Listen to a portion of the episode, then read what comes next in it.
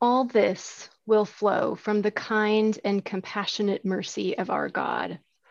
A new day is dawning. The sunrise from the heavens will break through in our darkness. And those who huddle in night, those who sit in the shadow of death, will be able to rise and walk in the light, guided in the pathway of peace.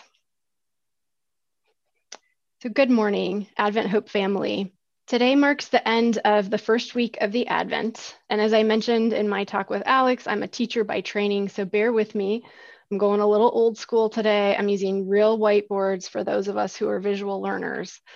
Um, so I want to talk a little bit about the word Advent. So it actually comes from the Latin word for arrival, adventus. And it's a word with an emphasis on anticipation or waiting. Now, if this word feels familiar to you, it's because our faith tradition emphasizes the second advent, our belief that Jesus will return to set things right in the world, erase death and suffering, and thus our name, Seventh day Adventists. In many liturgical faith traditions, each of the four weeks prior to Christmas mark a week of Advent and they have a corresponding theme. So, week one is hope, week two, preparation, week three, joy, and week four, love. Historically, Christians have embraced this season as one of spiritual preparation, and we see that reflected in many of the readings during Advent that explore this theme of dark versus light. One that's really well known comes from Isaiah 9 2. The people walking in darkness have seen a great light. On those living in the land of deep darkness, a light has dawned. We are very familiar with that from the work of Handel's Messiah.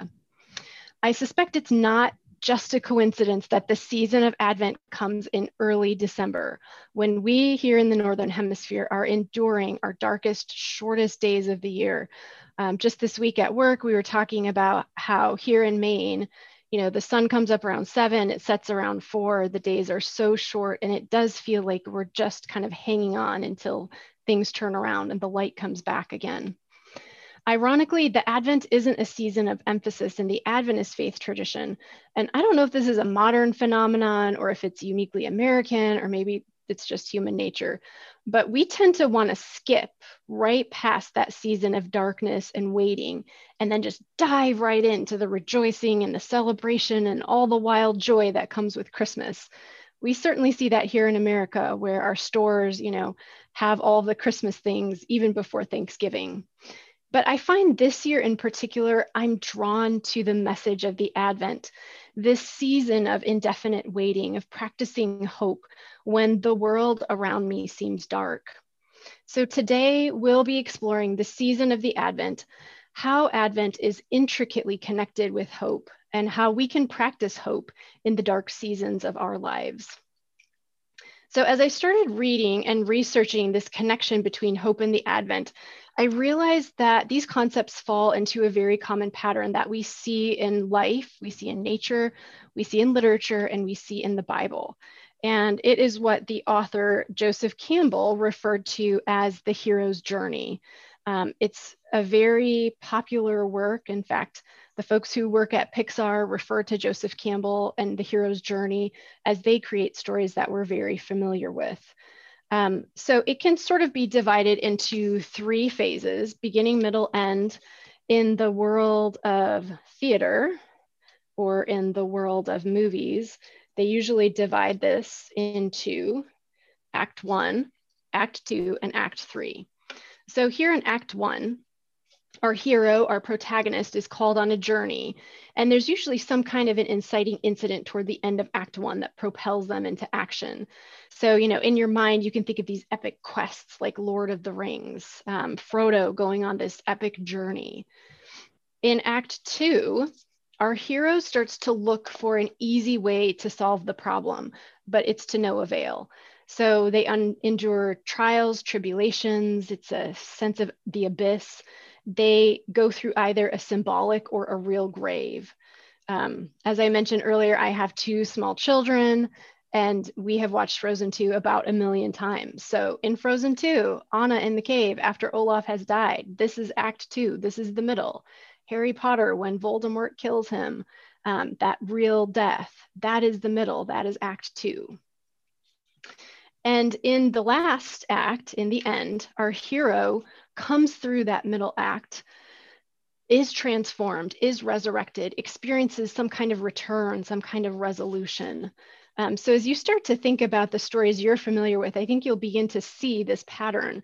We also see it in the seasons around us.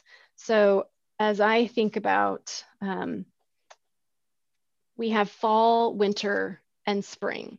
So in fall, it's a time of harvest. As we move into winter, we move into this time of dormancy, this time of darkness where things appear dead. Um, it, it can be very, it can feel very desolate. And as we reach the spring, we then see the new life. We see this throughout the Bible as well, the same pattern. So, Jonah, I've uh, kind of been reading about Jonah and, you know, he was a well known prophet of the Lord. In his Act One, he receives the command from God, but he doesn't want to go on this journey. So he spends his middle Act Two in the belly of a whale, which is sort of a symbolic grave, if you will. And by Act Three, or the end, he reaches Nineveh, he fulfills God's command. We see this with Jesus on the cross. So, Friday, the crucifixion, Sabbath, that middle section of resting, waiting, death, his disciples feeling hopeless, feeling desperate. And then Sunday, the resurrection, Act Three, where we see this new life. The same thing with the children of Israel in the Exodus, where in the beginning they leave, they have the Exodus. In their middle section in Act Two, they're in the wilderness. They spend some real quality time wandering in the wilderness, probably not you know, a highlight of their journey, a lot of despair. Uh, and then finally, in the end, they move to the promised land. We see this in Job. He's another one I've been reading a lot of. So he starts his story in peace and prosperity, but very shortly thereafter, he loses everything. In his middle section, he is literally sitting in ashes. Talk about symbolism there. Um, so many deaths, such a difficult, dark season for him. But by the end, he is restored to family and to his riches. So I've got some kind of good news, bad news about this hero's journey. You know, I wrote this as a grid, but Joseph Campbell actually says that this is a cycle. So beginning, middle, end, back to beginning, middle, end. It's a cycle. We're not going to stay in any one phase permanently. So, good news, bad news. If you're in a beginning, if you're in Act One section, that feels really good right now. But uh, item number two about the good news, bad news is we are all going to experience that middle act in some fashion in our lives. That might be illness, that might be the death of a loved one, divorce, job loss, addiction. Um, it, I don't know what it will look like for you, but we will all experience it in some fashion. And the third piece of news about this hero's journey is that we don't get to skip the messy middle section. I think about that children's board book, uh, Bear Hunt. We're going on a bear hunt. Can't go over it, can't go under it. We got to go through it. That's what this section is this messy middle, this time of waiting, this time of dormancy. We don't get to skip it. And you know, we heard this cycle referenced on last week's Thanksgiving service with Christine and Rebecca and Jeffrey. These were stories of our Advent Hope family going through that tough, messy middle section of their lives and coming out on the other end in their Act Three. For me personally, 2019 was very much a messy middle, an Act Two in my life, as my mom died after a long struggle with cancer last fall. The Old Testament scholar Walter Brueggemann identified this same cycle in his well known book, The Message of the Psalms. So he suggests that our lives and the Psalms reflect a very similar um, cycle, but he characterizes them with slightly different language.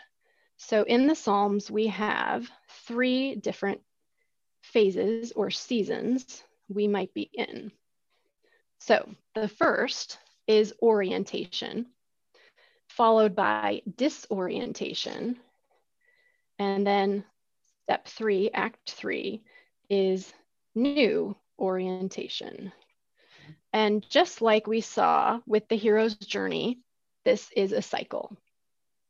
So Psalms of orientation. when we're in a place of orientation or if we're reading a psalm of orientation, everything makes sense in life. Good things happen to good pe- people, um, bad things happen to bad people. Justice is done. The world is well ordered and reliable. Examples of this would be Psalm 8. O Lord, our Lord, how majestic is your name. Your glory is higher than the heavens. Or Psalm 34.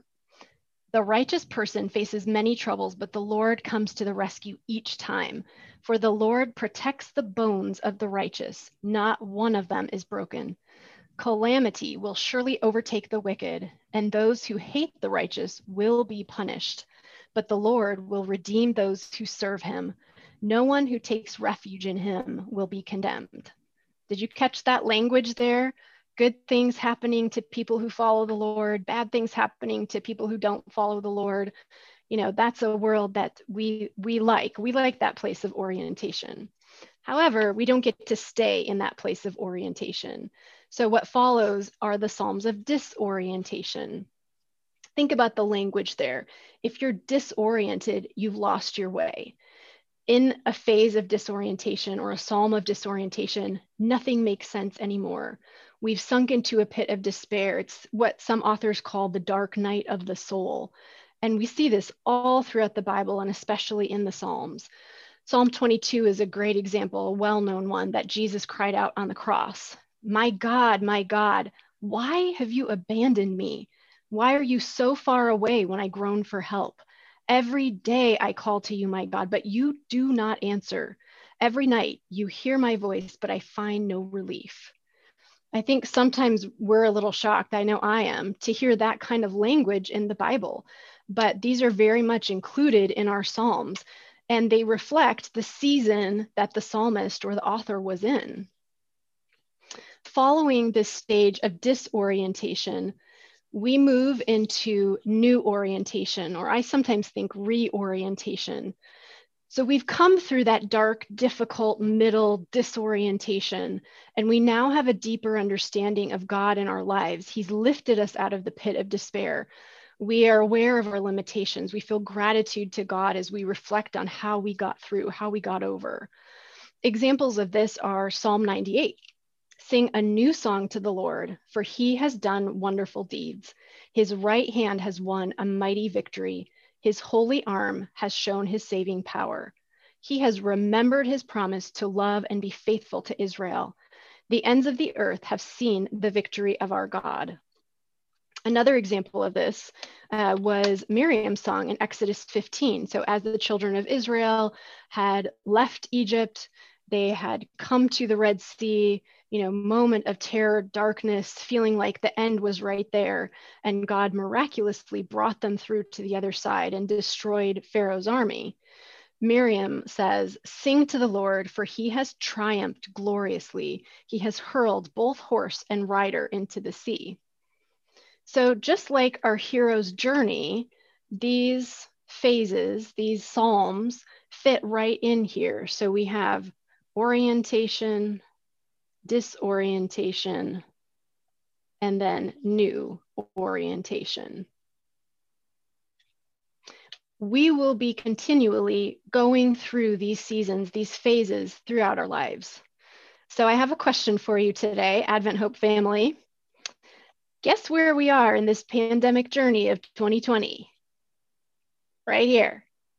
We are smack dab in the middle of the messy middle, the dark night of the soul, the point of no return, this phase of disorientation, a time of darkness, quiet, waiting. This is the Advent. This is what the Advent is about. A promise has been given, but the promise is not yet fulfilled. I don't know about you, but back in March, I had this big push of adrenaline and I was going to learn French and master sourdough.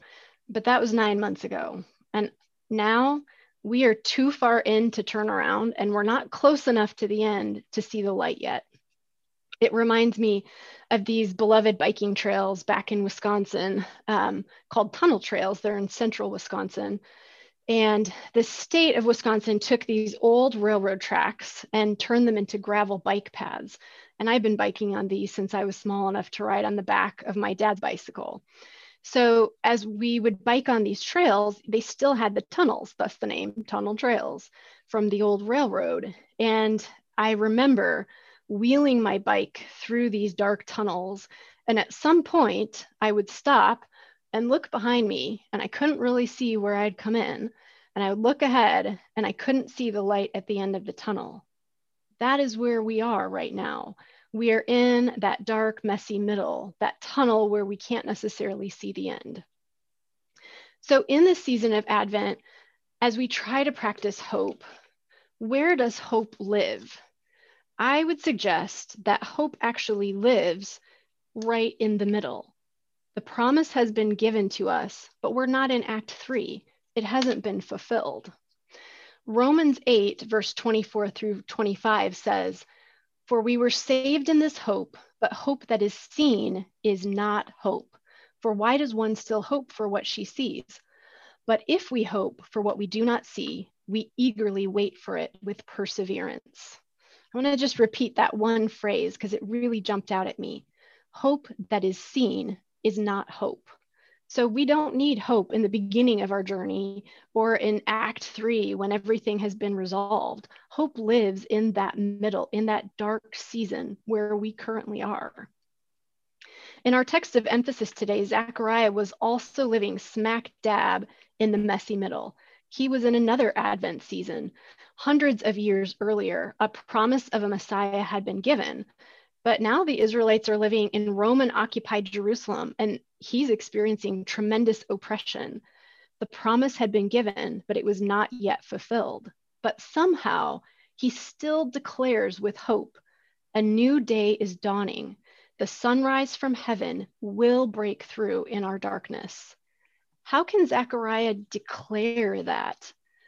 I would like to start by challenging our assumption that hope is a feeling.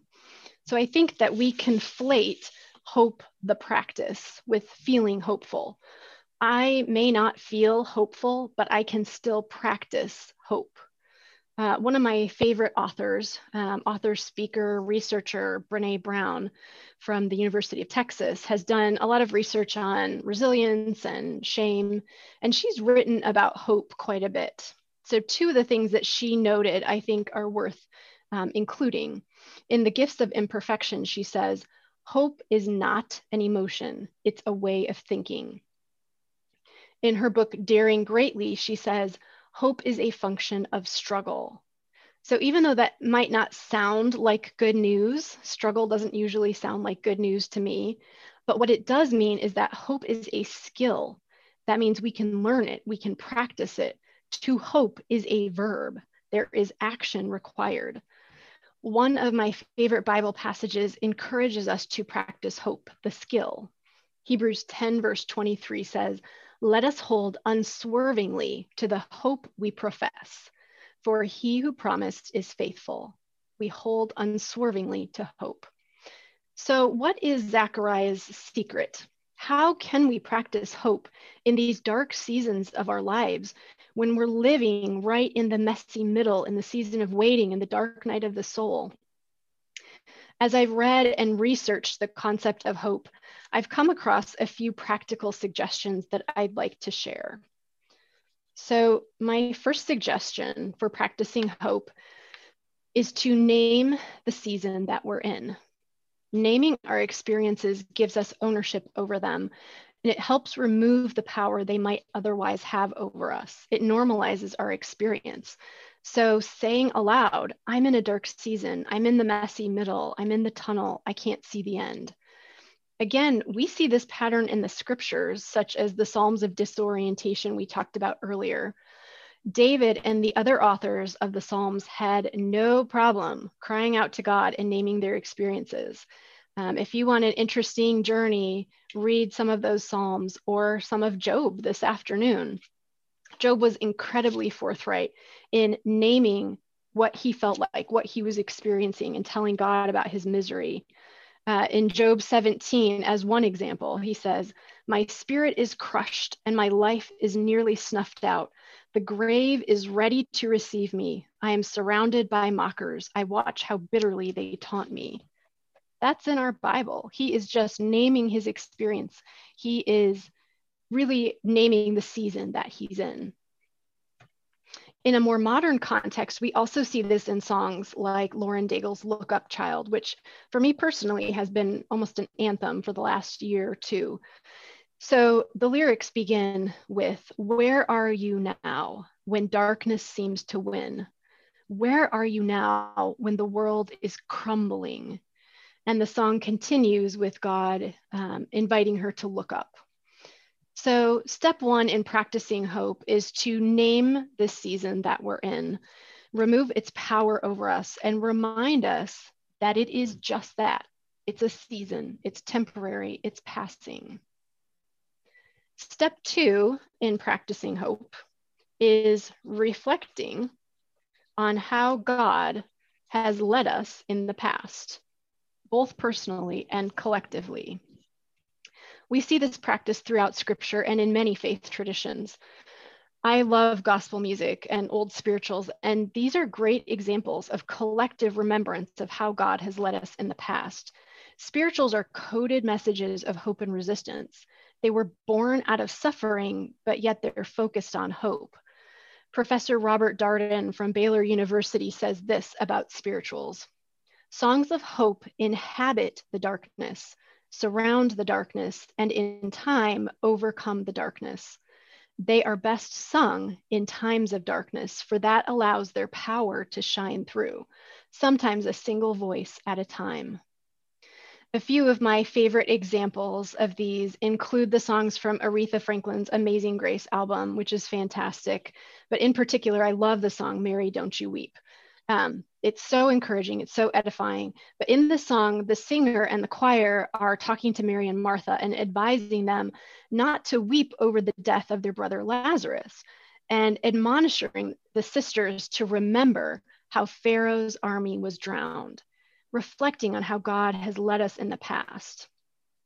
Go Down Moses is another great spiritual that reminded believers about God's deliverance of the Israelites um, that's the one that you've probably heard, let my people go. So the authors were themselves living in a dark season of oppression, but writing these songs of hope that looked back to how God had led them in the past. In a more modern context, Lauren Daigle's song Remember is another good example of this. So she says, In the darkest hour when I cannot breathe, fear is on my chest, the weight of the world on me. Everything is crashing down, everything I had known. When I wonder if I'm all alone, I remember you have always been faithful to me. Even when my eyes could not see, you were there. And she goes on to talk about how she has seen God make a way. She has seen giants fall and mountains move and waters part.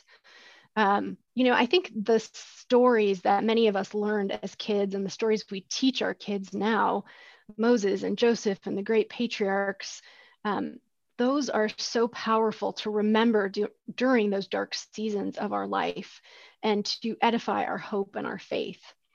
Last week's Thanksgiving service was another great example of this. So, sharing with each other how God has led us through dark times in our lives. I found that so uplifting in terms of personally reflecting, if you're someone who likes to write, keeping a gratitude or a prayer journal can be a very powerful way um, to reflect on how God has carried you through. So flip back to a year ago or a dark time in your life and spend some time remembering how you got over. So reflecting on how God has led us in the past strengthens our hope for the future. And then the third step in practicing hope is engaging in acts of service.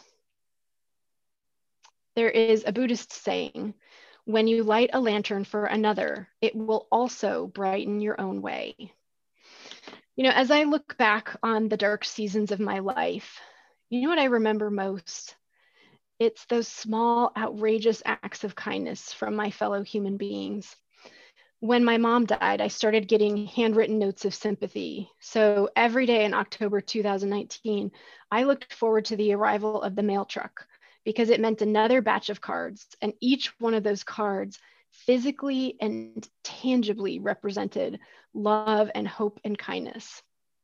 Uh, I actually kept all of those cards. My daughter made me this fancy Amazon box for them. And I have them all in here, all the cards from the folks from last year. And I still go back. I periodically will go back and reread those. They brought me such hope. That can be us. We can be the reason for someone's hope. We can help restore their faith. And there's so many ways to do this, even in the midst of a pandemic. I think one thing that's so amazing about humans and it's our God given ability is this creativity, right? We have found so many ways to bring hope to people, even in pandemic. So, some examples loaning books to neighbors, writing letters to friends living alone. And I would advocate for handwriting letters to friends.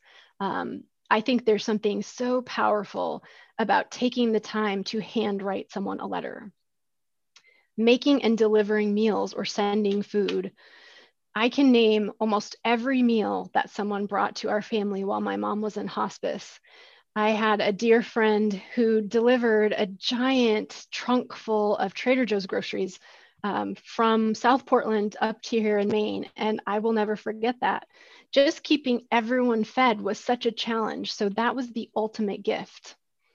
If you're someone who's handy or you're outdoorsy, helping with outdoor chores or repairs, and here in the Advent Hope family, we have a lot of ways to get involved in acts of service, donating to the healthcare heroes, the Bowery mission work that's been happening, so many opportunities to engage in acts of service.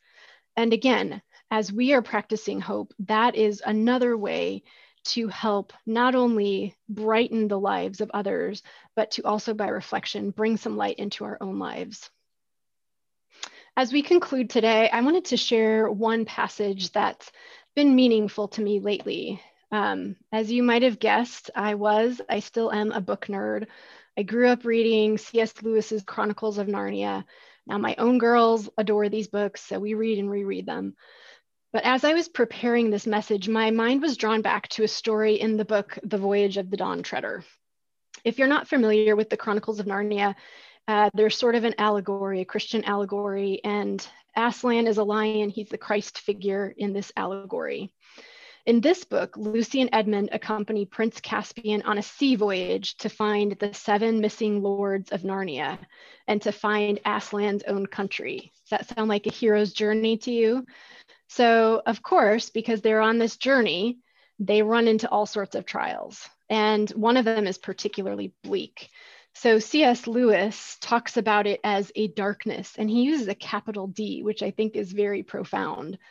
He says it's rather hard to describe, but if you will see what it was like if you imagine yourself looking into the mouth of a railway tunnel, a tunnel either so long or so twisty that you cannot see the light at the far end.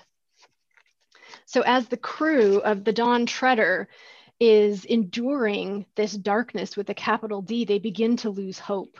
They start to say, We shall never get out, we're steering wrong and they begin to despair. And in the midst of this darkness, this despair, this hopelessness, Lucy cries out, Aslan, if you have ever loved us at all, send us help now. And C.S. Lewis writes, the darkness did not grow any less, but she began to feel a little, a very, very little better. And then as she continues to look, they see a figure of a cross, which becomes an albatross and begins to guide them. And this figure calls out in a strong, sweet voice words that no one seems to understand. And as it circles the mast, it whispers to Lucy, Courage, dear heart. And the voice she felt sure was Aslan's. Now, doesn't that bring to mind the same imagery as our text of emphasis? A new day is dawning. The sunrise from the heavens will break through in our darkness. And those of us who huddle in night, those of us who sit in the shadow of death, will be able to rise and walk in the light, guided in the pathway of peace. As we move through the rest of this Advent season, the remainder of this difficult year that is 2020, however much more of this middle dark season we have, I encourage you to practice the skill of hope in your everyday life. Name the season that we're in. Reflect on how God has led you in the past and engage in acts of service for others. By doing this, we can honor the Advent season and shine a little hope into our world.